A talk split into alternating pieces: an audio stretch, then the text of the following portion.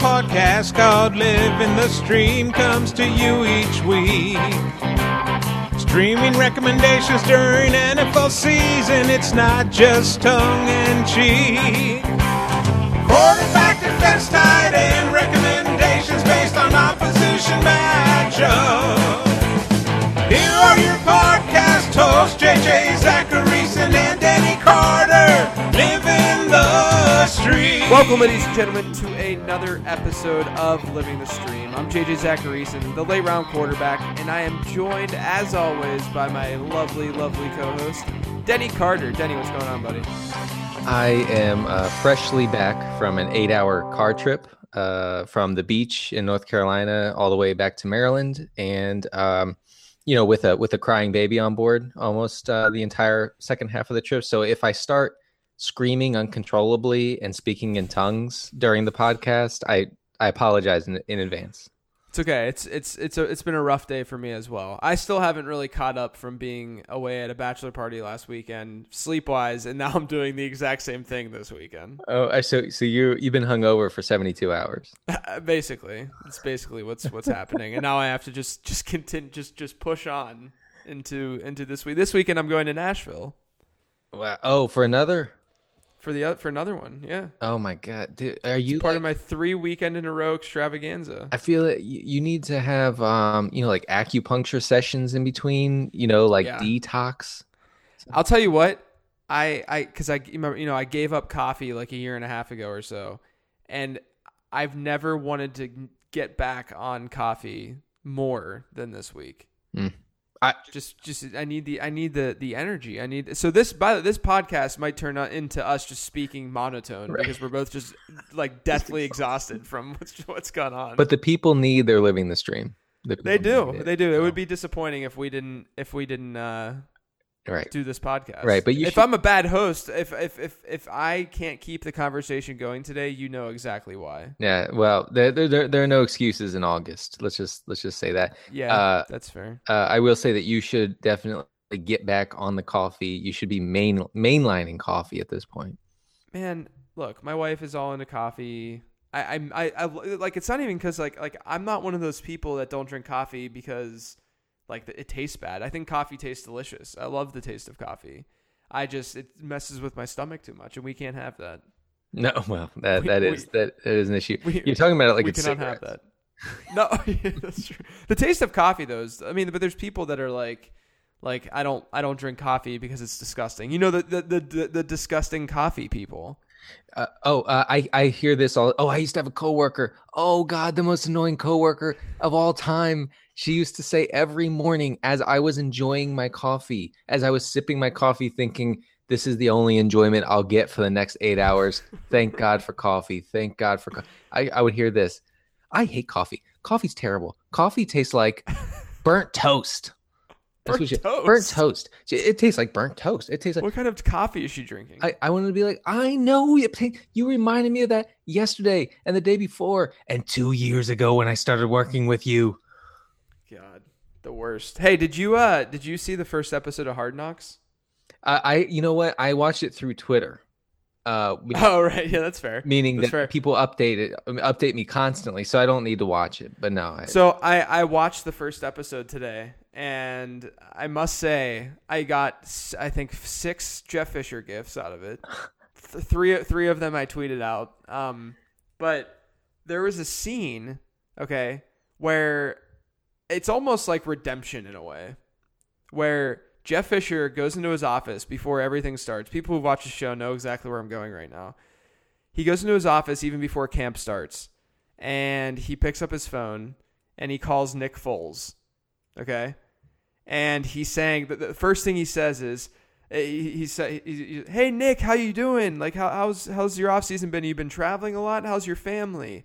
Like, saying like incredibly thought, thoughtful, friendly things.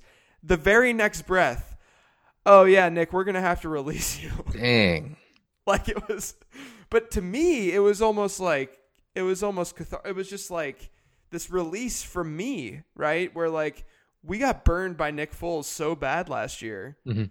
and we got I got to witness two of my uh, Jeff Fisher being one of my favorite people in sports for for for interesting reasons, and Nick Foles being my least favorite person in sports for obvious reasons. And I got to watch Jeff Fisher release Nick Foles, and it almost was like a you know what? We're moving on to this next season. Right, We're, we're done. We're, we're no more week week three Nick Foles crap, guys. We're over it. We're we've moved on. Well, first of all, no one has moved on from that. But uh, secondly, it is yeah, it's cathartic, and it's funny that Jeff Fisher gave you a cathartic experience. It's true. It's true. It was very average though. It was wait, so Fisher was screaming about I'm not going seven and nine this year, right? Yeah, yeah, and he yeah throwing the f bomb around a little bit, and him talking about like so basically one of the one of their scrub wide receivers. Uh, one, the the only rule they had to follow was they couldn't have people in their rooms with them, and some guy brought a girl back, and he claims that he she was only there for like you know ten minutes, and the guy who was going around checking for for guys at curfew. Um, saw that girl with him, but the guy was going around apparently a half hour early to check for curfew. And so the guy didn't expect him to be coming around. The wide receiver didn't. So Jeff Fisher calls him into his office and he's like, You had to follow one rule. And the guy's like, Yeah, I know. You know, like I screwed up. I'm sorry. And he goes, Well, we're going to release you. And I'm sitting there and I'm like, Yeah, I bet you would re- release Aaron Donald if you would have done that. Right. Like, like don't don't BS this. It's because this guy's not going to make the team. Like it doesn't matter. Yeah. So that that was uh that was uh, probably probably the most like interesting thing that happened on the first episode. Other than other than Ta- Tavon Austin also got his uh he he cramped up. Remember that Tavon Austin report that he was like in a cart, like he got carted off. No. Well, there's a report that happened last week where he got carted off, but it was just cramps. And the next day at their uh, when when Jeff Fisher was they were doing their like sit-in meeting or whatever, um, t- he asked he asked Tavon what he ate for lunch that day, and Tavon Austin said that he had two bananas. And and so like that was part of the look guys I'm so I'm I'm Google hangouting with with Denny right now as we record this and his face when I said two bananas he was like he was like wait that's my diet hey, you, you throw 14 almonds on top of that. It's my lunch. Well, no, so like like Jeff Fisher brought that up, and he was like, it's every you know like every small thing that people do has a giant effect on the team because Tavon couldn't play, and therefore backups you know backups were, were in, and then they couldn't take as many reps, and, and blah blah blah. Um, so and then you know he obviously used that other guy who got cut as an example as like. And then that's when he was start started going like, oh, I don't want to go seven and nine. Like we're not a seven and nine team. Like we're that's that's not the way that we play. Right. And I'm like, well, you kind of are. That's exactly what you are. Yeah, You're, and- you're and- actually more like a five and eleven. Yeah, they're three and thirteen probably. Uh, so not, no, not seven and nine. Uh, I I don't like Hard Knocks. I find it boring. Is that bad? No, I can understand that. I, I just I'm really corny with you know I, like I'm just very corny when it comes to like sports and stuff. So I like to see like the inside and how they how they work the- things. I mean, eh, they have pretty good like fun coverage and like they they follow interesting people usually. Uh, the, it doesn't look like the Rams necessarily have yet because they're just like following Goff and they had a lot of Aaron Donald in it and stuff. So we'll see where that goes. But it's cool to like learn the story. Like like they followed Devonta Freeman a lot on the the Falcons one. Oh, And so when he and you know he, he didn't do much as a rookie, but Right. obviously last year he was awesome. So it was cool to just kind of like see see their personalities and stuff. I tried to watch the Dolphins one from a few years back when Tannehill that was, was a, so bad. was a rookie. Yeah, it was bad. And, but he the one the one takeaway I had from that season was that Tannehill didn't know who was in the AFC East. Like he had Yeah. no idea. He said he said something about the Giants being in the AFC East, I, wh- which means that he like doesn't follow football. Right, right. The big one for this was Goff didn't know where the sun rose and set. Oh my god. They were like making a big deal out of it. But anyway, that was that was that was Hard Knocks in a nutshell. Today on the podcast, we're going to be talking about underrated players because last week we talked about overrated players. But bef- before we do that, Denny, why don't you talk about our first sponsor? Yeah, uh, as usual, it's uh, apexfantasyleagues.com. We are in the last, what, couple rounds of our Apex uh, Fantasy Writers uh, draft, which I, I really look forward to every year. Um, it's uh, it's shaping up to be pretty interesting. But um, I talked about a couple weeks ago uh, that we like playing on the site not only for the flexibility it provides, but for um, the effort to remove luck from the equation, and and I think that that's what we're all uh, going after. They also have um, the highest payout rates uh, of any uh, site uh, of, of, any fantasy site, along with great uh, customer service. Response time is amazing. If you watch their Twitter feed, um, and and and then obviously if you you can email Apex people um, if you have any issue with the site, um, they're right on top of it. They're run by really good guys. So uh, check it out, apexfantasyleagues.com. Yes. Okay, Denny. Let's talk about some underrated players. I'll kick things off. Uh, the first one isn't that big of a surprise because uh, we talk about him all the time. It's Tyrod Taylor. Mm. Uh, so I wrote I wrote this article on underrated players on Number Numberfire. So some of this might be a little reiteration if you read that, but at the same time, I think it's good to just kind of like talk about what was in it because that's vital as well. Uh, I didn't I didn't go with Kirk Cousins just because he's going like a round earlier than Ty God, so I figured Tyrod would be a, a better option. Um, but really, I mean, you look at last year; he finished as the 16th best fantasy quarterback. Uh, but he ended the year as the with the seventh most or seventh highest uh, points per game average. Um, so basically, you know, if he were to continue the pace that he had, you know, he was hurt for two games, he would have been a top ten quarterback, with, pretty mm-hmm. much with with no questions asked. Um, I think that the fear with Ty God in general is that he ended the year with so many big plays. Uh, he had 30 plays of 25 or more yards, which was the 15th highest in the league. Um, and, and, but meanwhile, uh, he ended the year with the 23rd highest dropback total. So there's a big discrepancy there, uh, which is a little frightening. Um, and even even our net expected points metric at Numberfire kind of bears it out, where it shows that he was a very efficient uh, quarterback. He was top 10, uh, but his success rate was 22nd in the league, which means he wasn't gaining, he wasn't obtaining that efficiency very consistently pass to pass. Mm-hmm. Um, but the thing is, is that last season, only Ben Roethlisberger saw a higher percentage percentage of his yards coming strictly from the air, meaning uh, you know yards yards after the catch is removed in that instance. So, which means I think what that says is that Ty God has a, a decent amount of of uh, improvement that he can make in terms of his receivers doing work after the catch, which is I, I think is a really really positive thing there.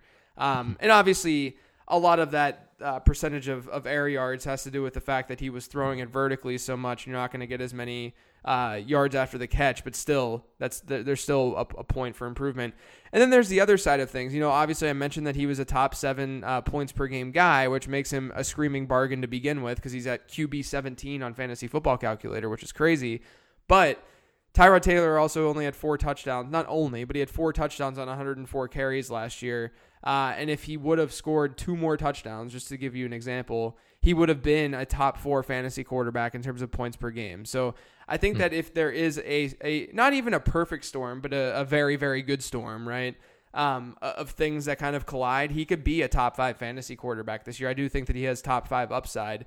I don't think that he necessarily hits that, but it's definitely in his realm of possibility, and that's why you know he's one of the perfect late round quarterbacks to target because if if you know if, if he fails, he doesn't do well, you can hit the waiver wire. But if not, he could really be an every week starter for you.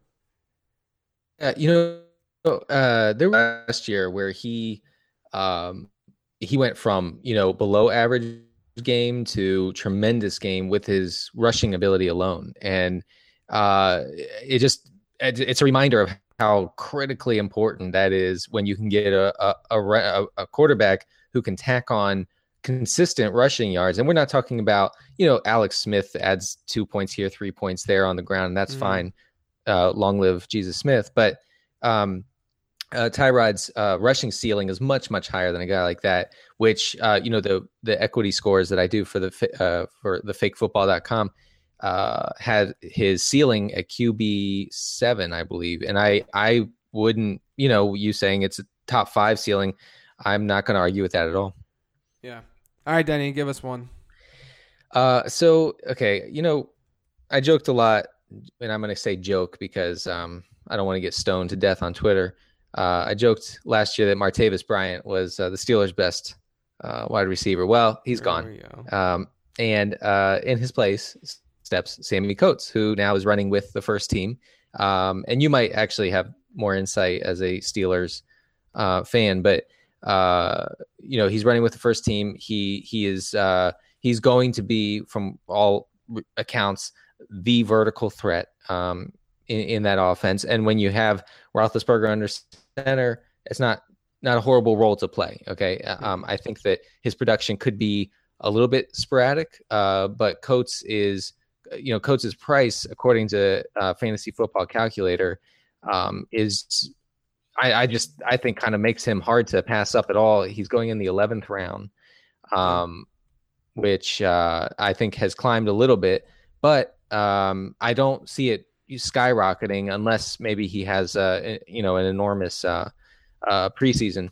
Um, I I bought him. I got him in the uh, in the tenth round. I want to say of the Apex Writers League, where the uh, the wide receiver values were just haywire from the start because it was such a a receiver heavy draft, um, as as we've talked about on Twitter. Um, but I was very happy uh, uh, getting him there. I think that uh, he could shape up to be, um, you know, a uh, somewhat hard to uh, hard to predict wide receiver two uh, at his at his best, and you can get him for you know on the cheap. You can get him down there with I'm talking about with Mohamed Sanu and Victor Cruz. Hey, um, don't talk junk on Mohamed Sanu, man. Victor Cruz. Victor Cruz does not make any sense. By the way, I I saw a Giants beat writer tonight say that Cruz could be cut. Yeah, it doesn't make any sense. Not only that, look, guys, if you're listening to the podcast right now, which you are because you're hearing my voice, go look at Victor Cruz's stat lines. Like he had like I don't know why there's this idea that he's been this like consistently elite receiver until that injury happened. Uh, there's been, I mean, th- th- he hasn't. Uh, go check out his lines. But anyway, with with Sammy Coates, to your point, Denny, if you look at with and without Martavis Bryant last season, uh, that offense, uh, there's a very clear role to be played because without Martavis Bryant last year, Darrius Heyward-Bey saw over 15% of the targets in the offense. Um, I think actually it was like 17%. And Markus Wheaton saw a very, very low percent. Uh, he saw like 13 uh, or 12, I think. I shouldn't say very low. But Mar- Markus Wheaton actually ended up seeing more per- a higher percentage of the targets with Mar- with Martavis Bryant playing than with him not playing. Uh, Mar- that's not Markus Wheaton's role, which is where he's being drafted, basically. Um, mm-hmm, so mm-hmm. Sammy Coates obviously has the upside to to to be playing in that role. Uh, I think you know it, it, his his downside's baked into his cost. Once you get that late in your draft, it just doesn't matter. So yeah, I, I mean, I'm I'm yeah, I'm just I'm just like crazy happy to get him at at that spot, and um, just really really crossing my fingers that he doesn't get up until like the ninth round. Yeah. Um, all right, the next guy that I, we're we're both kind of on. We, we'll probably spend some time on this, but for some reason, Giovani Bernard is like a really really like divisive topic to like, like mm-hmm. it's just strange, right? Um, but here here's here's some. I mean, the, the argument to be made is this essentially. He's being drafted as RB twenty five right now in PPR formats. He's never finished outside of the top twenty in his three years at running back uh, in, in, in the league. He's never finished outside the top 20 at the position.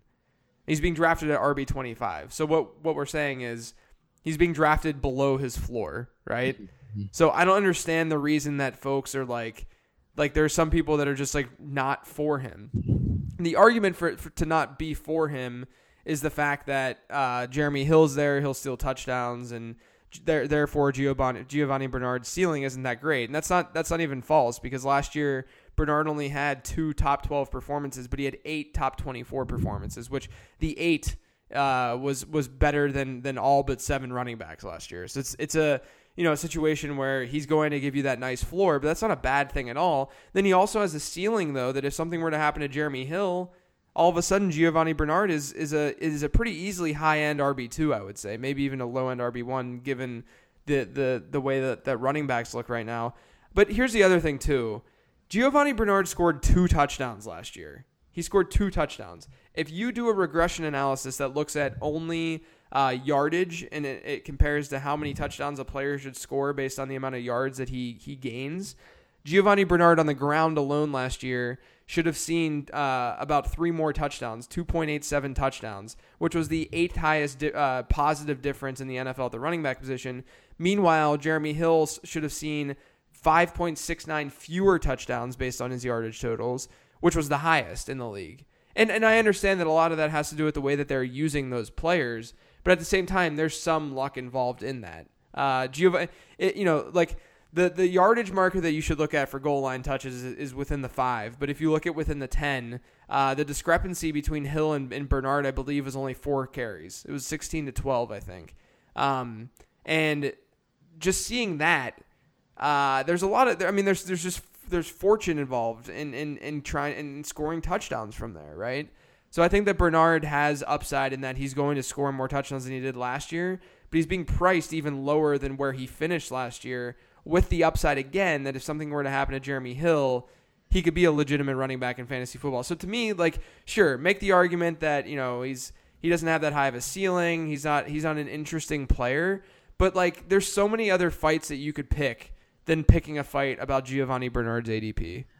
I would understand the um, the war on Gio, uh, as it were, uh, if uh, if Gio were being drafted where Jeremy Hill is being drafted, according to Fantasy Football Calculator, which we're going with right now. Hill's going at RB twenty one, and Bernard's going at RB thirty one. Do you, do you have that same thing? Yeah, that's for standard, I would assume. Yeah. Oh, yes, it Yeah. is. Right, but Uh, still, that's an insane difference. okay. even in even in a standard league. And but so okay, so you take Bernard at that at, at that ADP, and it's being, uh, you know, it's being described as you know something close to a wasted pick or some some you know that that that's how it's being described to me on Twitter. It's it's a disaster. Mhm. It's not a disaster. It it, it is it's a guy who finished as in in PPR. He finished, I think, his RB seventeen last season Right. and he scored two touchdowns. He scored zero touchdowns through the air. Right. Okay, so I know you just talked about the regression analysis. That yeah, that's that's all, all great points, and I I just I don't I don't understand like the the total the total dismissal of a player like this. Doesn't make any sense to me at all. I don't. The other thing too that I'm getting kind of sick of that since this is our podcast, I can say whatever the hell I want to say. okay, we need to quit with this idea that your lineups have to be flawless in order for you to win a fantasy championship, right? Like we need to stop this idea that just because Gio Bernard, Gio Bernard doesn't have an RB one potential ceiling with Jeremy Hill in the lineup, that he's not a usable fantasy asset. You can sometimes draft an RB two to be a solid RB two for your team and be fine. Right. It can work. It can be fine, guys. Like quit like find your upside elsewhere and get floor in your lineup with a guy like Bernard. I mean, honestly, you don't it's not like you're drafting 45 Gio Bernards to be in your lineup. You're drafting Gio Bernard and maybe the round before you get Donte Moncrief who has a crazy ceiling. Like it's it, it, it's it's insane to me that people think that you have to win at every position in fantasy to win the championship, let alone because of the fact that your freaking fantasy playoffs are single elimination. Anything can happen in those weeks. So, look, what I'm saying is Gio Bernard, it's fine to draft a guy at for his floor when you're in round 5. If you get to round 8 and you're drafting a guy for his floor, or round 9 and you're drafting a guy, no, don't do that. But you're still talking about starters on your fantasy team. It's fine to draft for a floor at that point. Right, That was like that's one of our old school rants. It was. It That- was. and, and I like it. I like it. And yes, the the thing that the phenomenon where pe- people post their lineups, their rosters on Twitter and say, you know, what do you think? And and you know, there's a lot of there's a lot, there's a lot of positive, good, uh, uh, instructive feedback. I think that that goes on there. But there's also the there's also the person who goes basically, all of your players don't have wide receiver one, running back one, QB one potential. Therefore, your Mm-hmm. lineup is straight trash. Right, right, and it, it blows my mind. It, it legitimately blows my. I I'm all about a mix of the two. I'm all about a mix at the beginning of your drafts to mix high ceiling, Yeah. high floor guys. A mix of. The, I mean, like it's fine. Like it's it's perfectly fine. You can win that way. All right. Um, do you want me? I'll talk about this next guy really quick. Yeah, go ahead. Just to, uh, because there was news today that came out that talked about Marvin Jones being the number one wide receiver for the Detroit Lions. And I, I woke up to that tweet and I, I like was immediately alert and very happy. You woke up to that tweet and you were woke. and I was I was certainly woke. Because we've been, I mean, I've been talking about Marvin Jones a lot this summer on this pod. Um, basically, every podcast I think I bring up Marvin Jones. I, I, I didn't even think I was going to become a truther, but I became a Marvin Jones truther. here's the deal with Marvin Jones, and I, I you know I've I've gone through the spiel plenty, so I'll, I'll try to keep it as simple as possible. Um, he's entering a situation where we know the Lions throw a lot. Um, they've they've had some of the highest pass to run ratios of the last decade, especially with a healthy Matthew Stafford. Uh, there's no Calvin Johnson there. There's there's plenty of targets that are that are gone in that offense, right? Um, Golden Tate's never been a, a, number one guy. Neither is Marvin Jones. I understand, but Marvin Jones also played behind AJ Green. That's not very fair, and I believe he played behind Keenan Allen in college as well, which also isn't fair. Um, it's so, important context, though. It's important context. Very, very important context. Uh, Golden Tate's never been a red zone guy. If you look at what he did last year, he scored six touchdowns. Four of those touchdowns came from two yards or fewer out, and each of those touchdowns were on design plays where he essentially caught the ball behind the line of scrimmage. Um, they're going to run those plays for Golden Tate again. Don't don't get me wrong, but there's no other outs. There's no real outside threat on that team to score touchdowns. They need that. Marvin Jones, meanwhile, has had a, a, a touchdowns per target rate in the red zone that's been better over the last three years than everyone not named Tyler Eifert, Rob Gronkowski, Allen Robinson, Dez Bryant, and Julius Thomas. That's it. That's the those are the only guys. As much noise as you want to say a statistic like that has because the sample size is small, I still think it's something. It's something that you can at least look at. Like if he if he had if he was on the lower end of that scale, then it would be frightening. Mm-hmm. But he's on the upper end of that scale, meaning we know that he can score touchdowns. Uh, you, I mean, it, it, you have Ebron who's already hurt. Um, and you have, I mean, it's just a situation where it would be very surprising if he didn't see just walk into, if he's healthy, 120 targets in a pass first offense. Mm-hmm. I mean, that's him essentially seeing 20% of the team's targets, which is not insane at all to think about because there's no one really else in that offense. And, and if anything, Anquan Boldin's taking Golden Tate's work in the slot, not Marvin Jones's work.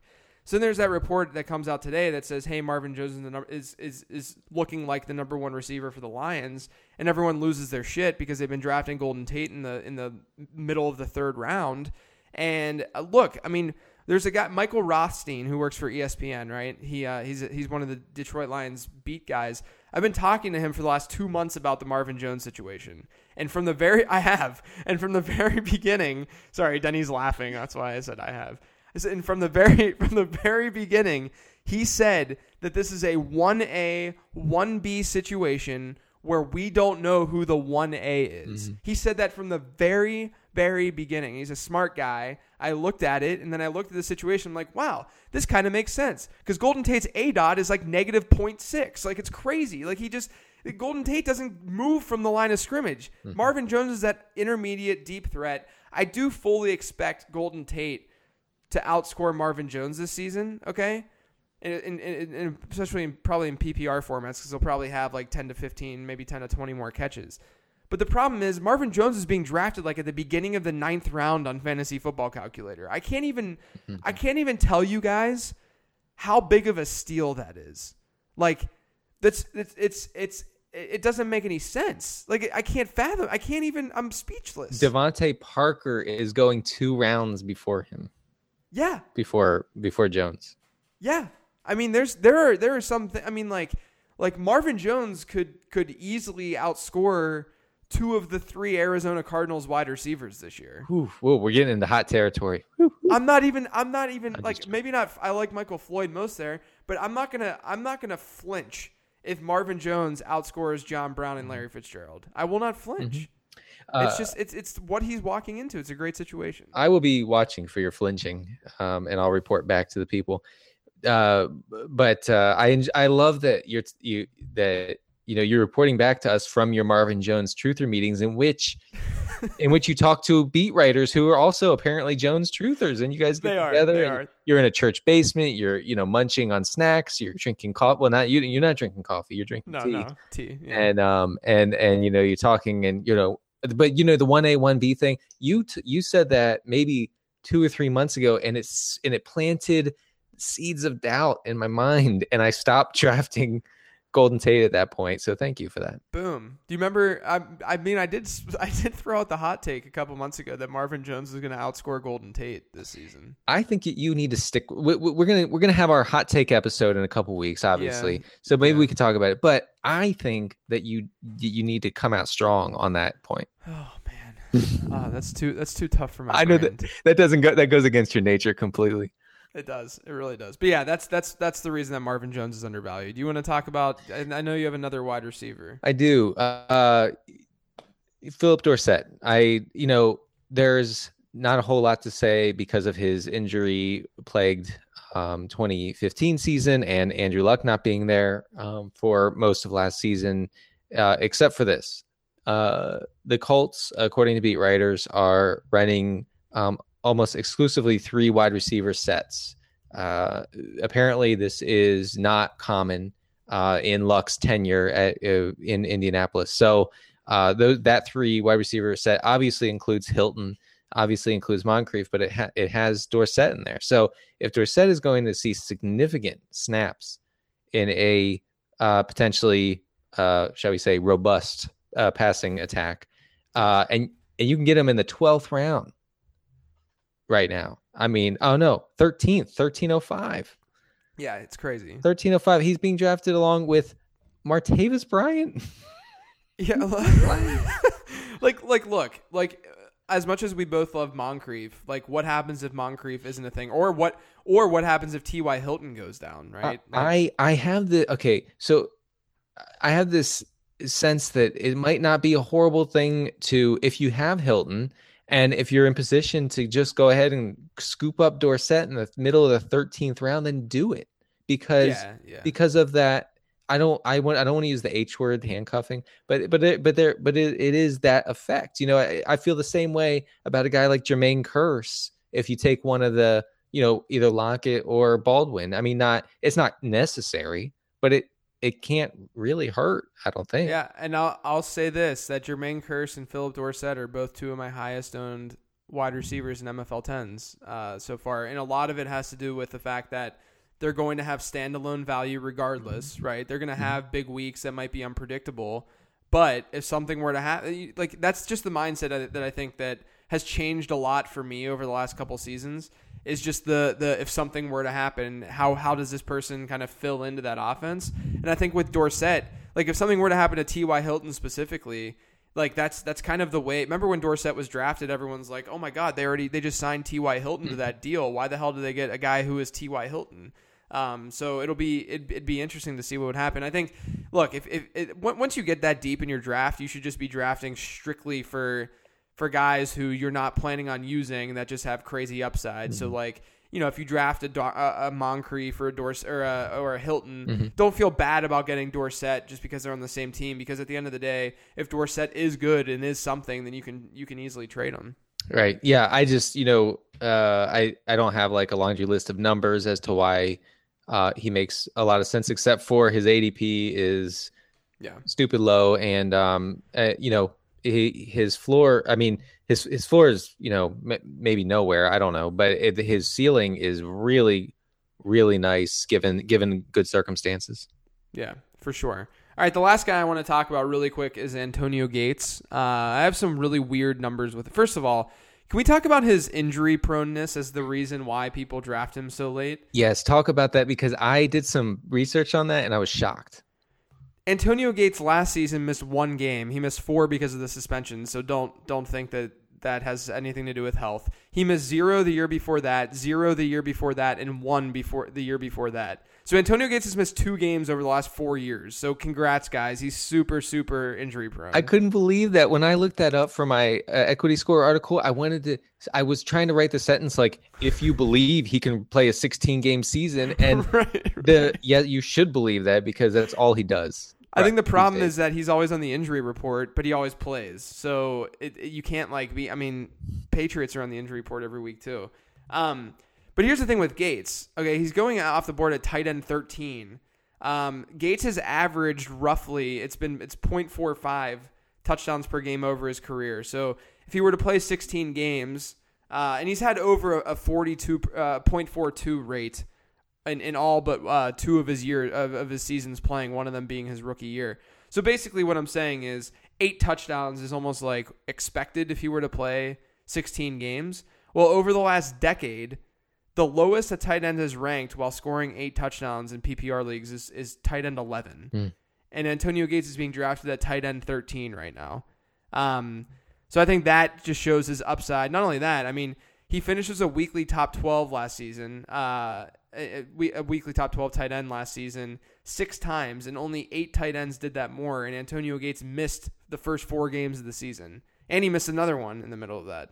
So I mean, the guy, like, look, I know he's not sexy anymore, like he used to be a sexy pick, but like, it's not going to be like. I, look, I think he still has like top six tight end upside.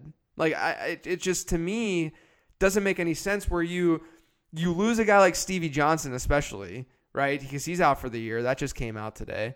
Uh, you lose Stevie Johnson.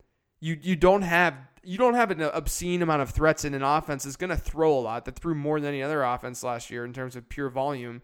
Philip Rivers is a good quarterback. Um, you're so you know you. I, I don't know why I have to explain why Antonio Gates is like a reliable fantasy option. It's I'm, crazy. He's you're right. He first of all, I thought I thought when you said that Gates is not a sexy pick, I thought you said sexy pig, and I was like, wow, that that's really offensive. Like I, you know, I mean, like Gates is not like the slim, you know, fit guy that he was ten years ago, but man, you don't have to call him a sexy yeah. pig. Yeah. Well, now he's roided out. Uh, uh whoa, whoa, yeah, you're right actually because he was. Suspended. Yeah, I'm not even wrong. I mean, like no, it's been it's, a, it's a fact. That's actually a thing. Oh well. Uh, um, so no, and you're right, and he is so boring and so your brand. It's just ridiculous and yeah, I, yeah, and I love him. I love, I, I love him. I just there's no reason to. I mean, who who's gonna say no? I don't know at that ADP. Right. I mean, look, I have him in my two highest tight ends in in MFL tens, him and Jason Witten, and I'm sorry, but like.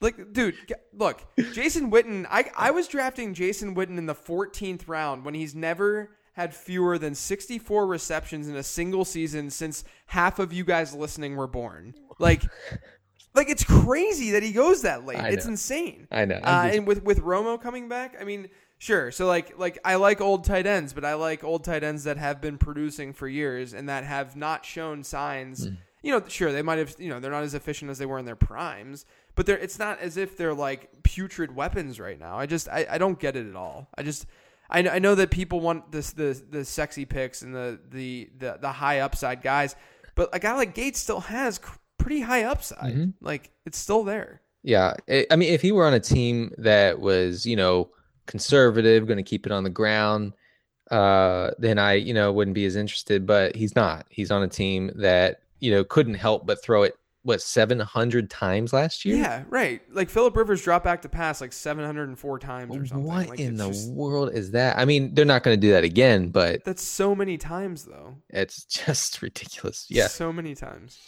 all right, Denny. Before we get to the question section, we do have a sponsor now for the question section. Yes, so our like sponsor uh, is ffdraftprep.com. Uh, their draft dashboard. This is seems like a tongue twister, I know, but their draft dashboard is a uh, is a flexible, customizable, and streamlined draft tool uh, that centers around tiers, player tiers, uh, which allows you know users to constantly be aware of the number of players available within each tier uh, as the draft goes on.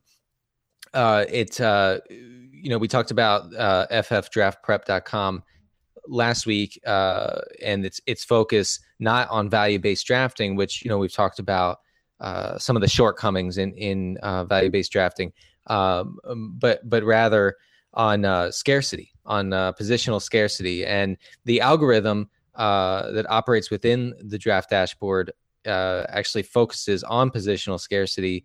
Uh, and it very quickly evaluates the quality of players available at each position and really helps you focus on your roster construction. Uh, so I just, you know, this this draft dashboard really fits in with everything that we talk about on the show on a weekly basis. Uh, and I definitely think that as your drafts come up, I mean, you know, we're in what almost the middle of August now, so mm-hmm. uh, draft apocalypse is what uh, two weeks away for for most people uh, you should definitely check it out ffdraftprep.com. Word. All right. Into the questions section of the podcast. Uh, this first one's from a guy who didn't know how to ask questions for the podcast. But if you guys ever like, so by the way, we haven't promoted this much, but uh, follow us on Twitter at Live the Stream FF because that's where we take our questions for this portion of the podcast. We actually have far more weekly, far more weekly listeners than we do followers on Twitter. So get on that, guys. Yes. Uh, this first one is at J Alex Olgwin, and there's a series of tweets that I'm just going to read because I think it's an important thing that we talk about because it kind of happened in our Apex draft. Greetings, JJ and Den Den, and I knew that it was he was a real listener because he said Den Den, which was referenced last week. So Mm-hmm. um, I forgot I was calling you that from now on. Uh, I, I hope things are well in the post email future. I've been doing some mock drafts lately, and it and it's not abnormal, especially early, for there to be a run on wide receivers, leaving me with running backs as my top ranked option still available. Should I be afraid of that happening through several rounds? If you've already got two top running backs, are you more willing to reach for a wide receiver in round three, or three running backs reaching for in the fourth for a wide receiver? I know it depends on scoring, league, league size, etc. But at some point, I feel like my roster is so RB heavy that I risk missing middle round value like Woodhead because the time has come to start getting that getting that peloton of wide receiver threes while they're still to have basically Clay in your Apex league. I don't know what how that string of thought meant worked. Uh, he has four of the top 15 running backs, but he'll have have to start uh, a wide receiver greater than 35. Is it worth it? So yeah, I think this is goes back to just what happened in our Apex league with Mike Clay. And look, Mike Clay is the, the one one of the if not the smartest fantasy mind out there, uh, and he's a very good fantasy player. I've played in a lot of leagues with him, but he, he knew and he he caught himself in a in a pinch where the first he went uh, you know you have all these teams going wide receiver heavy in this apex draft that we did. Um and and as usual i was very middle of the road. And and mike ended up going with four running backs to start the draft. And then he was unfortunately auto picked aaron rodgers in the fifth round. So but then in the sixth i believe he got another one. But essentially he was trying to obtain value which makes sense. And then you can either trade that value or just hold on to that value. I mean eventually he's going to have to trade some of these running backs in order to get some wide receiver values because his wide receiver one is Tavon and his wide receiver two is Vincent Jackson. So to, to answer this question, I'm I'm very strongly of the belief that you can't just go with best player available as people phrase it. I just I, I don't think that that's a true thing in fantasy football. I you know I I think that there are there's a lot of talk out there of people zigging when everyone zags, right? Like that's that's what everyone talks about in these in these mm-hmm. circumstances. I don't really think that's a thing because at the end of the day, you need to fulfill these roster requirements, and if you need to refi- you need to fulfill roster requirements of having three wide receivers in a flex spot. Uh, you have to address the position at some point. You have to read the draft board at some point and realize that people are drafting them earlier. And it's fine to reach a little bit if people are drafting them earlier because you don't want to get stuck with a really shitty situation at one of those positions. When you can start up to four wide receivers, I I think that a run on wide receivers early in the first and second and third rounds shouldn't scare you away from hammering away a wide receiver. Uh, Right. um, you know, it, it and it's and it's difficult because look in that apex draft. I mean, in the third round, I'm looking at guys at running backs who should have been gone eight, nine, ten picks ago. You know, Right. and and I'm just I'm staring at them saying, how can I pass this guy up? But then Right. Look at the roster construction. Now, if this were a league, one of these ancient leagues where you start two running backs and two wide receivers and there's no flex, then first of all, this wouldn't have happened. Okay, like this this but you you go ahead and you capitalize on that running back value. I I really am of yeah, I'm of the mind like you JJ that just simply zigging while other, others zag uh, is is not the key to fantasy domination. I it just you you really have to pay attention to roster construction. You know, Yeah, it's gonna be a great case study with how Clay. I mean, if if anyone can can work with that roster, it's probably Mike Clay because he's very very good at this. Um, so it's gonna be interesting just to see kind of how it all plays out at the end of the day. Um, but I, I do think you know in drafts like that too, where I don't feel comfortable in knowing how people are going to be drafting because I like look. I mean, I, I knew it was going to be wide receiver heavy, but it was even more wide receiver heavy than I thought it was going to be and I I mix them like I I did what you said, Denny, where in the in the you know latter part of the fourth round, I got Doug Martin, who in casual leagues will go at the end of the second round, right? And so I did the same thing that you were talking about, where I was like, oh, this is I don't even love Doug Martin this year. I don't like him that much at all. and uh, but I got him just from a value standpoint, and almost immediately regretted it just because of the way that the the rest of the draft. went. I mean, my team's fine. It's a, it's not a terrible roster, but I do you know it, it's just that feeling where oh these guys are for real. They're gonna keep doing this. So you have to feel out your draft in order to to kind of go about that. Yep. Um, next one at Joe Son of Joe. What is the max auction dollar per player you would spend, assuming two to four star scrubs philosophy and a two hundred dollar total budget? Seventy bucks. That's generally where uh, elite guys will go, and it depends how many how many teams are in your league, though. To say just because you know you have to like the larger the league, the more money you have to spend. Right. I would say, yeah, I mean like 60 or 70. I don't know. Yeah, that seems about right. Next one at polished tweeter. How do you find how do you find you keep taking with your last pick and oh who sorry, I'm an idiot. Who do you find you keep taking with your last picks and mocks before kicker and, and defense and special teams? Coates, Funches, T Willie, Terrance Williams. Uh, I like Coates and Funches a lot more than Terrance Williams. I like Coates the most though there. Yeah, we we just we just talked about Dorsett and Coates. Those are two guys that we would probably both be targeting. Yeah, and once in a while I'll take Janice the goat, but you know mostly There we those guys. Yeah. Uh, next one at our four mates. He says, "Is there a smell that is generally accepted as gross that you actually enjoy?" Oh, that's funny. Um, I mean, I, I mean, my own farts. well, everybody loves their own brand. Let's just be honest. Yeah, well, that's what I'm saying. Like that's that's a smell that other people would hate. Let's see. Smell. I think that was like the, the answer he wanted. Yeah. Oh, yeah. No, that that's definitely. You know what? I kind of like the smell of gasoline.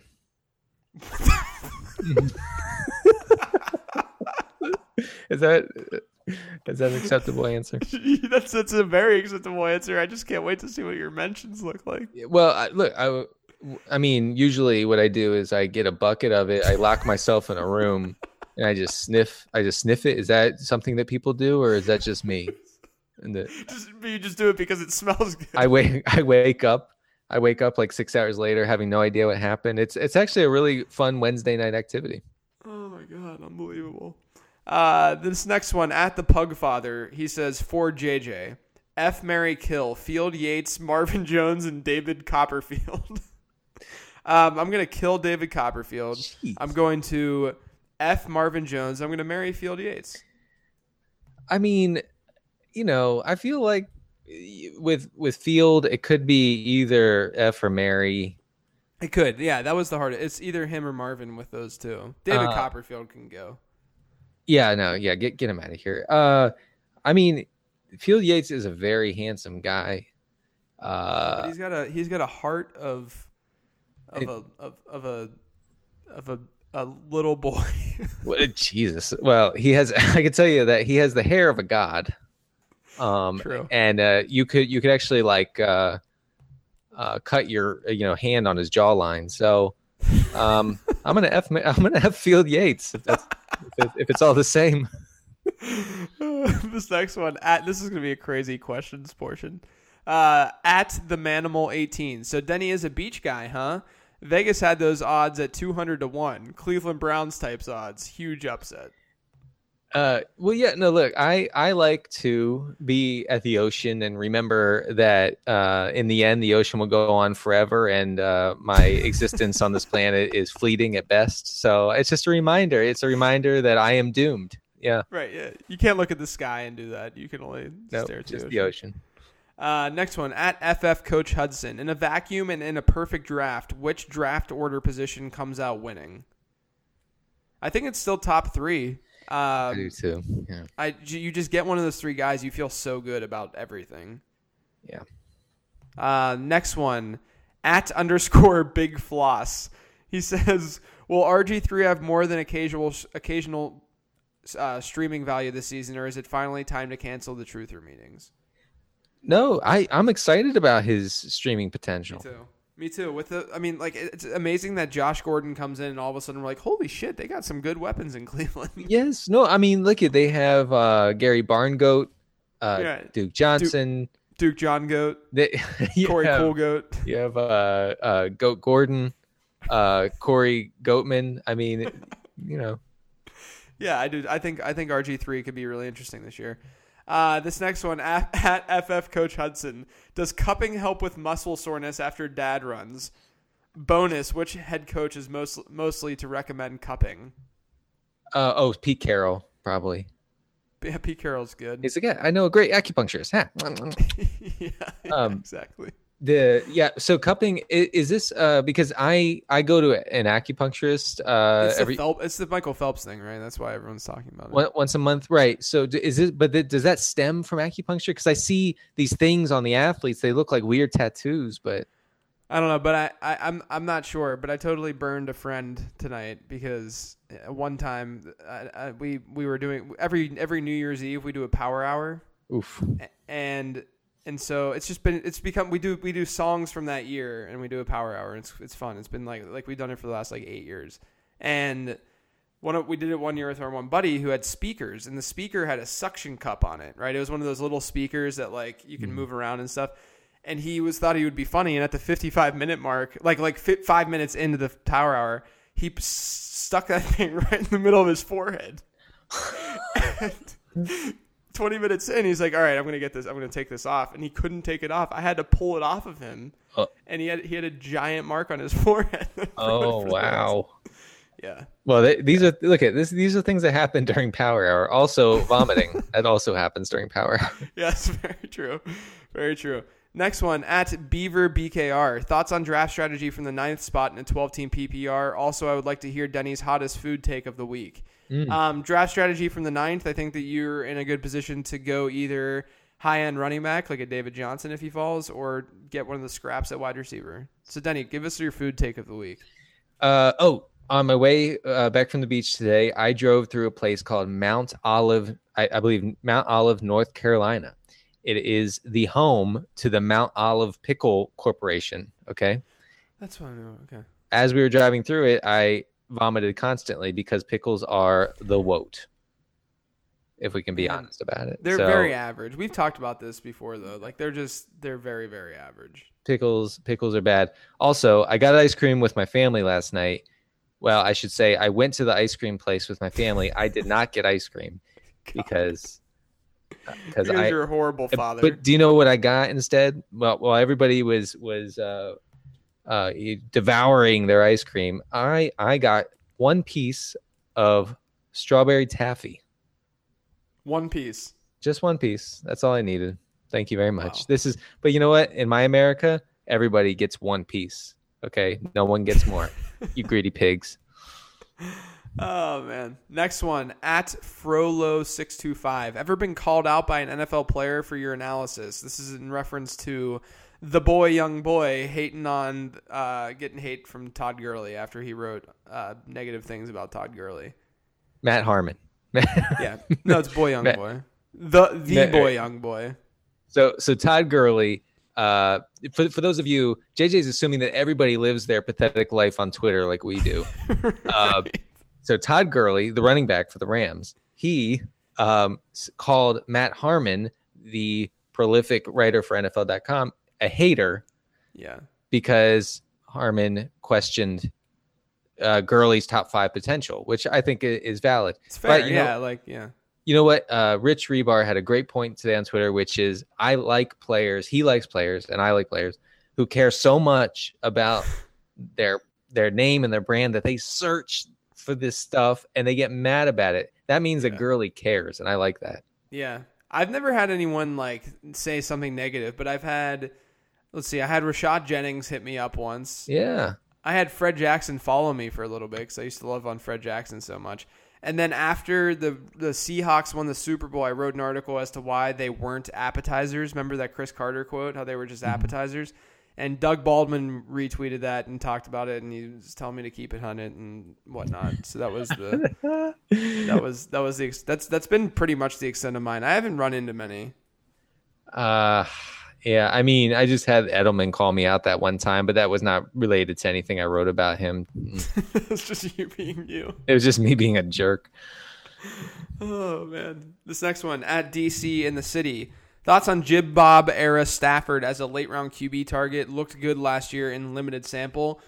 I I I hate this narrative with a passion. I really do. I look at what Stafford did last season, and I mean, look at the the the schedule that they faced, and it's very evident as to why Stafford was as good as he was. Don't get me wrong; I think that that the shorter passes um, certainly help Stafford, but you can't tell me that Stafford, who like you can't sit here and say that he's a better, higher upside option without Calvin Johnson than like half of the guys that go around him in drafts. I don't see it. So Stafford was QB six uh, from week nine to seventeen. Um, my my issue with the Calvin argument is that was Calvin really Calvin?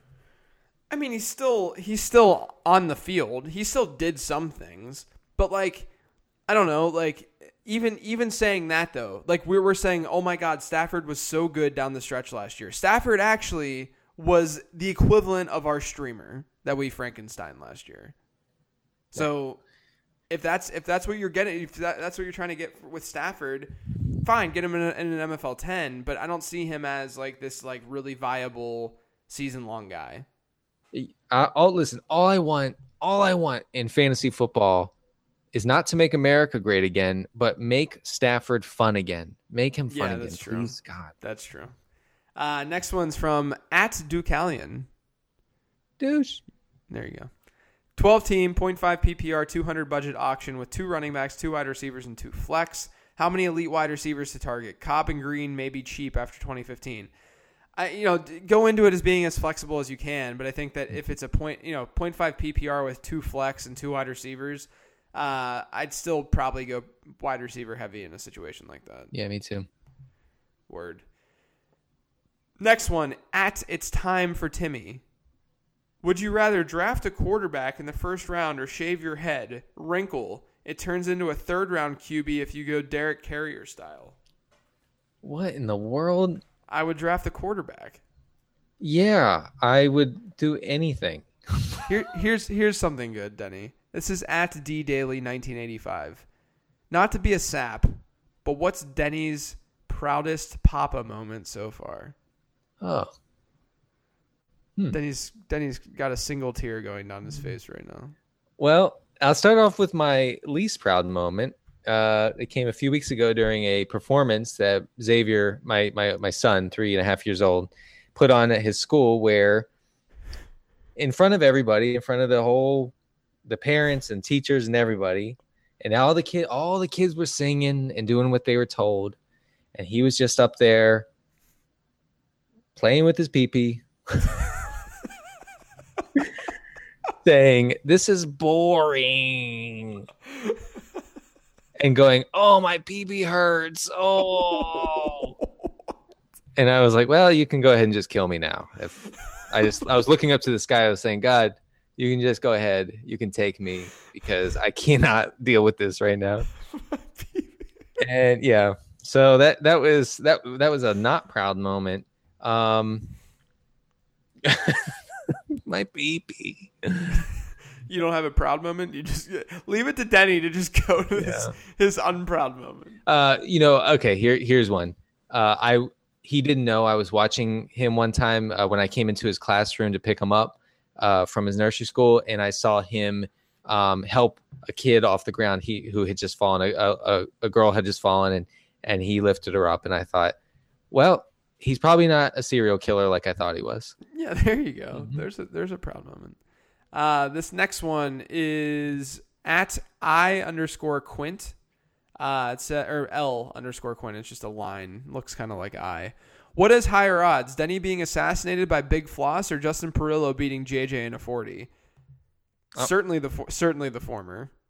I, I look. I'm already dead. By the way, like there's no doubt, Big Floss is coming for me. Yeah, that's that's how. I mean, and you know, Justin Perillo is never beating me. Oh, Just stop. Just stop. Next oh, one. By the way, wait, wait. Can I just say oh, something real quick this, about go. Perillo and okay, Jared Cook. Jared Cook's tearing it up at, at Packers camp. I love, give me, feed me your Jared Cook hate. Please put it on a spoon because I love it. I love it. I want more of it. I'm saving your tweets. I'm favoriting them. I'm gonna destroy you guys when when when he's a thing in, in the in the all in the regular season. Oh, please, please, just give me more tweets. Just give me. I'm just making a pile of them, and I'm gonna just whack you with them when when he goes off in the regular season. Go ahead, JJ. I'm gonna I'm gonna I'm gonna draft him in more MFL tens for you. You. Uh, next one at Jim Calu. Pick your AL and NL playoff teams and make a prediction on the World Series. Eh? Do you know any, Do you know who's going? what? Who? AL and NL baseball. No. I'm gonna say Nationals beat the Indians. Oh well. Oh oh oh. You, uh, okay. I sorry. I thought I missed something. I don't know. I haven't. I don't know anything about baseball. I have no idea. Are the Nationals good? Uh, yeah, they're good. They're very They're good. good? They're like the second best. They're. I'm, I'm saying they're gonna beat the Cubs, which is the Cubs are the sex are the popular pick. Are the Orioles good? Yeah, they're good. They're good. Or the Orioles are good. You should just pick the Orioles. Oh, oh yeah. I go with the O's. Yeah. All right. Or, or as, as we say in Maryland, the O's. Yeah. O's. Th- this next one is at Kyle Simanowitz. Nice. How bad? That sounded right, right? Yeah. How bad is Smash Mouth on a scale of George Michael to the Baha Men? Excuse me with George Michael for a second. I thought you were going to say about Smash. no, excuse me. What what what is, what is it? What the, what is that scale? You uh, you put George Michael on a scale of bad to something? This is ridiculous. His Jo- I put No, it was a, I'm assuming the Baha Men. oh, oh oh oh. Relax. Why? Why are you so defensive about? Jeez, Uh, okay, yeah, you're you're right. so defensive. You're right. I need to calm down. Okay. so defensive. But yeah, the Smash Mouth sucks. All right, next one is a three-parter from Dean Becerra. Uh, let's assume that JJ will join the dad fraternity one day. What dad does does Denny think JJ will have the hardest time mastering? What dad move? Uh, composing all email correspondence in Times New Roman font. Seeing the beauty in a beltless pair of jeans. Oh, I got that down. Properly announcing his arrival to any chair with a satisfying sigh slash grunt combo.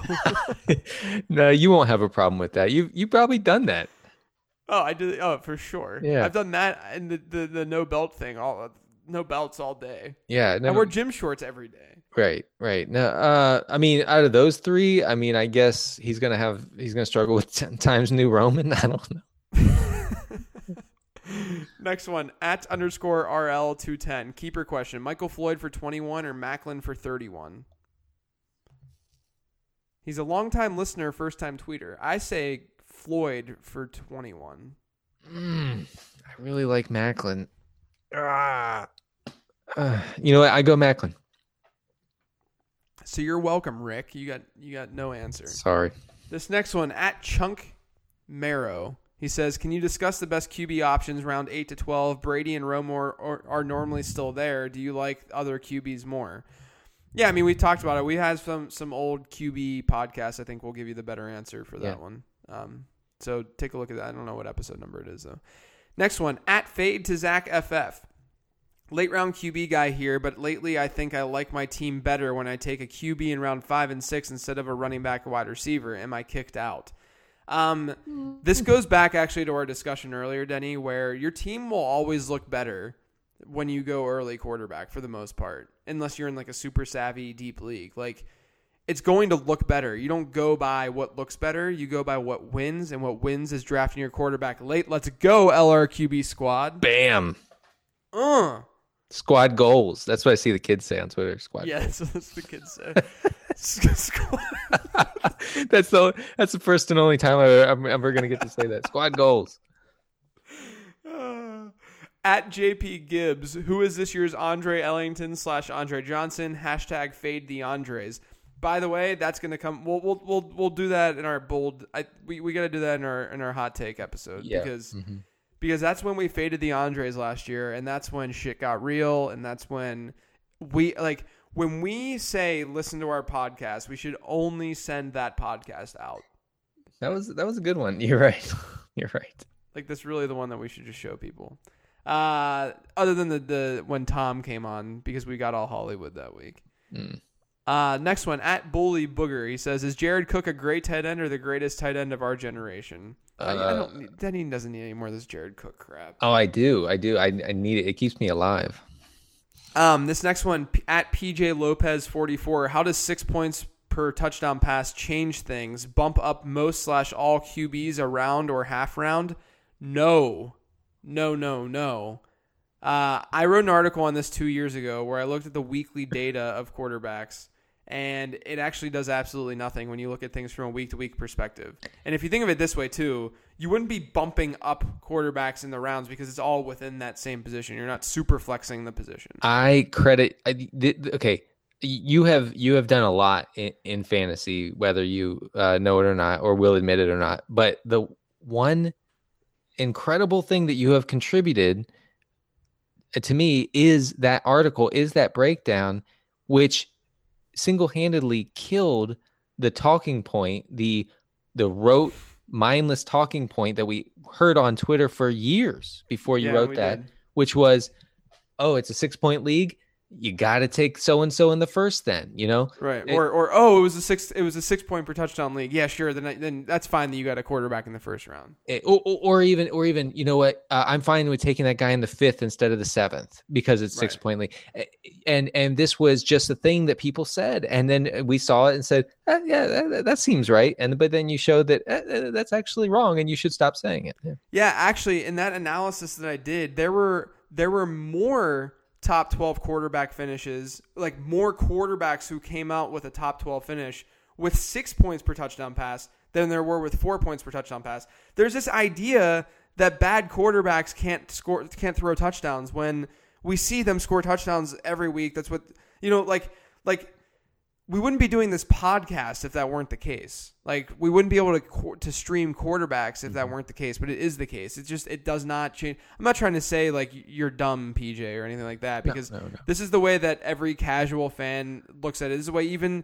even analysts look at this situation, right? And I just think you know Denny's Denny's making this article seem like a lot bigger than it was, but like really like if you break down how the game is played, which is a week to week basis, like when you look at the season long numbers of these quarterbacks, of course they're going to look better because uh, if a quarterback throws more touchdowns, his margin and his his difference in points scored is going to be greater than other quarterbacks. But the way he's accumulating those points is week by week, so it's not that great of a difference. It's just not that great of a difference. yes well i appreciate you doing uh, single-handedly destroying a uh, a horrible talking point Thank you, Denny. This next one at too much Tuma. He says, "How much did it cost to book Denny for a podcast appearance? How far in advance do I need to book him? How um, much do you charge, Denny? uh, eleven thousand dollars uh, Okay. per episode. And uh, oh, oh, let me ask you this a real quick uh, uh, question. Um, uh, by the way, uh, you you know, I just need a couple a, a week advance. I mean, if you want me on, on a podcast, um, my brother and I, my brother-in-law and I were talking on the beach the other day. If it's dark, totally dark outside, uh, nobody there except you and the ocean how much money do you need to just swim out a hundred yards into the ocean and and come back? How much would you do it for? A lot. A You would lot. need- the, the, need o- the ocean. The ocean actually, as I've grown o- older, the ocean has frightened me more and more Well, because of sharks? because of just you don't know what the hell is in there. No, I mean, you know, But then sharks too at night, like that's scary. look, sharks. I think I believe sharks kill ten people per year. Denny, Denny, What? Denny. It's scary. It- it- it- I don't know how a hundred yards is. I don't even know if my body can do that. I'm- I run. I don't swim. No, what are you talking about? You can, you know, uh, it's real easy. You just go at hundred yards. I would do it. I would do it for five hundred dollars. I would need five thousand dollars. Yeah, that's pretty much what my brother-in-law said, and I couldn't believe it. So you're in this, you're in this ridiculous camp that you're, you're, you're you think your life is in danger? I'm I'm frightened. Look, I am frightened when I like not frightened. That's not the right word. Like I'll go in the ocean. It's fine. But like the unknown, like what's like around you, what's what's there, and then at night it just gets creepier. It's just scary. It does. I mean, it's not. Yes, it's not not scary. I just I think it's a little. Now, if I had to go out 500 yards, then I would assume that I was dead. So I'd ask for five million dollars. Right, because that's that's what that's what your life is worth. Well, it's much less than that, but yes. Oh man. Next one at Justin Freeman 18. In your projections, how many guys can realistically make a case as their as the RB one overall, wide receiver one overall? I think it's a really good question. Um, I would say I, I think that there's a case that maybe like eight or so running backs would be RB one. hmm Wait, wait, how many? Like eight? Eight. Yeah, uh, I, the uh, equi- maybe like five or six. yeah, my equity score only at, for some reason among the top twelve, there are only two that have running back one in their in their range of outcomes. But you know, I would just spitballing. I would say, I would say that there are probably more this year than ever because, I mean, you could look at guys going in the It's RB easier. R, yeah, you're right. You can go in RB twelve to twelve to eighteen range, and you could find you could definitely find guys who who who could do that. Yeah, Right, so that's why I'm saying, like, even like a Mark Ingram, uh, like, sure, in, in his, like, I could see things just going his way and it working out. You know what I mean? Like, it just coming together. absolutely. So there are guys like that. But, you know, realistically, I think that there's like David Johnson, Todd Gurley, Ezekiel Elliott, Adrian Peterson, Devonta Freeman, Lamar Miller. Um, that's off the top of my head, so I don't, I can't think of.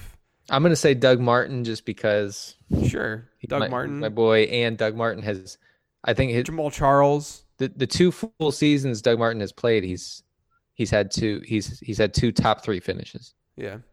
Uh, wide receiver one, I think it's I think it's very firmly three for me. I think it's just the big three. Like, sure, I could see AJ. Like, I could see it. I could see some of those guys being wide receiver one, but like, I think real if we're trying to be as realistic as we can, I think it's just those three. You you don't think Dez has it? No, that's a good point too. That's a really good point. Dez probably does have it. That's why I've been drafting Dez a lot in MFL tens too. So Yeah. that's a that's a really good point. Uh, I think I think Dez. I think obviously those top three. Uh, I'd say if things go really bad in Houston, I'd say Hopkins, but Yeah, but I don't know if it. I don't know if they'll they'll have that that negative of a script. Um, same guy, Justin Freeman. He says, "I feel like CD Carter 13 definitely has a very defined floor for thread count on his sheets. Over under 850. Uh, you know, I read that tweet and I have to plead ignorance. I, I don't know anything about thread count. I'm surprised. That seems like that would be your thing. Really? You think I'm wait, am I like a? am I a snob? no, no, actually, well, I mean, I think it's just like associating your food takes with with like sheet takes. This is no th- this well this is a sheet take right here. Uh I mean what, what what's going on here? I don't like it. Here, here's what I want my sheet to do. Uh keep me warm. That, that's it. I actually wanted to just like keep me feeling. I I hate I hate. I actually don't even like use a sheet. Wait, what? I just use the comforter. Oh, oh, okay. I gotcha. I'm more gotcha. of like a like the sheet makes me too warm. Well, it's 84 degrees in in our upstairs right now, so um I haven't So even you're, you're you're not on anything and you're nude. well, well, there's a there's, By the a- way, guys, Denny's upstairs right now while we're doing this podcast. eh, yep, and I'm completely naked. So Next one, at Chronic Tar Heel. The only real issue I see with Zeke is touchdown downside. Does pairing him with Dez in an auction draft remedy that? No, mm-mm. no, because you're you're you're you're now playing a floor game and relying entirely on the Cowboys' offense. It's not it's not good. yeah, that's a poop, poop your pants move. I think. I mean, no offense. Next one, at Nick Besner. He said Apex Expert Draft. Why are Jags running backs, Ajayi, Riddick, Derrick Henry, Procise, Sproles, and McKinnon all before Justin Forsett? What's the deal? Well, this Terrance West thing is happening. Yeah, there's a lot of stuff happening. I don't think Justin Forsett's there, there's Evan Silva made it sent a tweet last week that's like he wouldn't uh, he there's an off chance like it might be a little hot takey, but there was an off chance that Forsett could get cut. And to me, like I was the guy who drafted Sproles because I think like the way my team was constructed, I needed kind of like a floor guy, and I think Sproles in a PPR league can provide that nice floor. Um, so that that's really the reason I got Sproles there o- over a guy like Forsett. I just I, I think he's kind of frightening. Uh, well, I mean, I think that there's an assumption am- among some people that he's just going to be cut. So Yeah. Yeah. Uh, two more questions. At La Kerr Poker. Okay, sorry. Linda Kerr Poker. okay. I'd like to hear Denny's take on chewing gum. Mm. Um, I enjoy chewing gum until it disintegrates in my mouth. You are Which ha- serious? Well, no, th- this happens every time. Maybe, maybe I have acidic saliva. Is this no, possible? No, it's because you spit such fire with your takes that your mouth is just so overheated that it melts the gum. I, you know what? I think you're right. I think I'm like Jared Cook, blah blah blah blah blah, and the gum's like. yeah, exactly. It just No, fizzles um, away. No, listen. Uh, no, this happens. Uh, I I don't usually chew gum, but when I do, um, I I chew it. I chew it vigorously. I would say, um, uh, not quite like Bill Cowher, where you know Bill Cowher was uh, literally uh, he was abusing his gum. Right. you know, Clint Hurdle does that um, too. The Pirates manager. It's crazy. Uh, yeah, I mean, it looks it looks pink. I mean, you're you're actually like begging, you're like, please God, please spit out the gum. Right. It doesn't deserve this. Um, uh, but but I'll chew and chew until it starts dissolving in my mouth, and it's disgusting. Why does that happen? That sounds horrendous. That sounds horrendous. I'm not a big. I'm one of those gum chewers that like I'll I'll chew it for like a minute and a half, and I'm like, okay, the flavor is gone. I'm spitting this out. I know, and I couldn't deal with kids like you when I was a kid, and I would hand out gum, and I would see someone spit it out. I'd be like, Excuse me, you've been chewing that for ninety seconds. pick that off, pick that up off the ground, and chew it. I wasn't. I wasn't a big bubblegum person though. I would. I would slay some big league chew though. Uh oh yeah, oh definitely. Get Man. those strings. You know what I'm talking about? Well, yeah, because I mean, you felt like you were chewing tobacco, Right. I mean, it's really, really good for children to be chewing big league chew It- while they're playing baseball. I'm yeah, like you're like you're doing in the camera right now, sticking in the side of their mouth. Yeah, you you you still get like way in the back, and, and then you like spit, and you're like, yeah, hell yeah, I'm getting Yeah. cancer. What Sour What? apple. What kid. up? I'm a kid. My goal is to get cancer one day, but right now I'm just practicing. Right. Right. Uh, this last question at ds underscore Cunningham. Do either of you have any ideas to determine draft order when doing a draft in person? Um, I'll give uh, I'll give a, a shout out to to one of my friends who might he, he listens to this podcast a decent amount. Uh, his league. This is a southern. I mean, remind you, I, I live in North Carolina, but his league, they each drew out of a hat a random car in a NASCAR race, and where they finished in the race is where they drafted in their draft. Yeah, I like that. I thought, I thought you were gonna you were looking at me just now that like you were gonna destroy that. No, no, no. I, I tried to think of something horrible to say, but I actually kind of like the It's idea. It's a pretty cool idea. It's not bad. Or you can just like do some sort of drinking game or something. yeah, no, but you should make it. You should definitely make a game out of it if you if you can. Right, yeah. If there's people, if you're drafting with people around you, like do like have like a beer pong tournament, and then the winner. This is what you do. You have a beer pong tournament, and then every time, and you do t- you do doubles, you do teams. Then every time a team loses, those two people play against each other, and then whoever loses gets that spot. Do, have you ever sweat? Have you ever sweat before a draft? Sweat before a draft. um, I mean, if I did, it was definitely just from like drinking alcohol all day. Okay, okay. I've definitely I've definitely felt like perspiration on my body before a draft. yeah. I mean that's a, that's the thing that's happened before. I like I'll be like like I'm I'm like amped, but I'm like trying to control it. I'm like, Yeah. hey, hey, how's it going? You know, like you know, gathered around a table with a bunch of people. And I'm It's like, hey, how's it going? it's but very inside I'm like I'm like, ah, I'm ready for this. Let's go. Right. It's an intense thing, and when you when you are trying to stay calm and you're intense on the inside, that's when sweat comes out because that's the intensity coming out. I mean, my pits are just disgusting, honestly. Like like during uh, just always or No, no, no, no. I mean during the draft. I mean during the draft. I mean it's like it's like horrific. It's like you when you feel the sweat running down the, your side, and you're like, oh my god, I get- this, I get- deo- I get this the deodorant back. sucks. I get the back and I get underneath my knees. oh, that's The under yeah, the under the knee sweat is the worst. yeah, The under the everyone knows what I'm talking about. The under the knee sweat is the worst kind of sweat, and I got it right now. Even doing this freaking podcast. It's because you're so nervous. Yeah, I get so nervous doing this pod. Clearly, clearly. All right, Denny, that does it for the questions. Uh, why don't you let everyone know where they can find you? It's uh, at CD Carter 13 on the Twitter. Where's Twitter account on the Twitter? And uh, check out draftdayconsultants.com. Uh, with your drafts coming up, we uh, have a DFS newsletter uh, that goes for a dollar eighteen cents a week. You can't afford not to buy it. True, very true. Uh, and I'm JJ Zachariason, and you can find me on Twitter at Late Round QB. Uh, all of, of my work is over at Numberfire. We're doing. We just rolled out a ton of stuff at Numberfire. We have a new redesign on the site, and it's sick looking.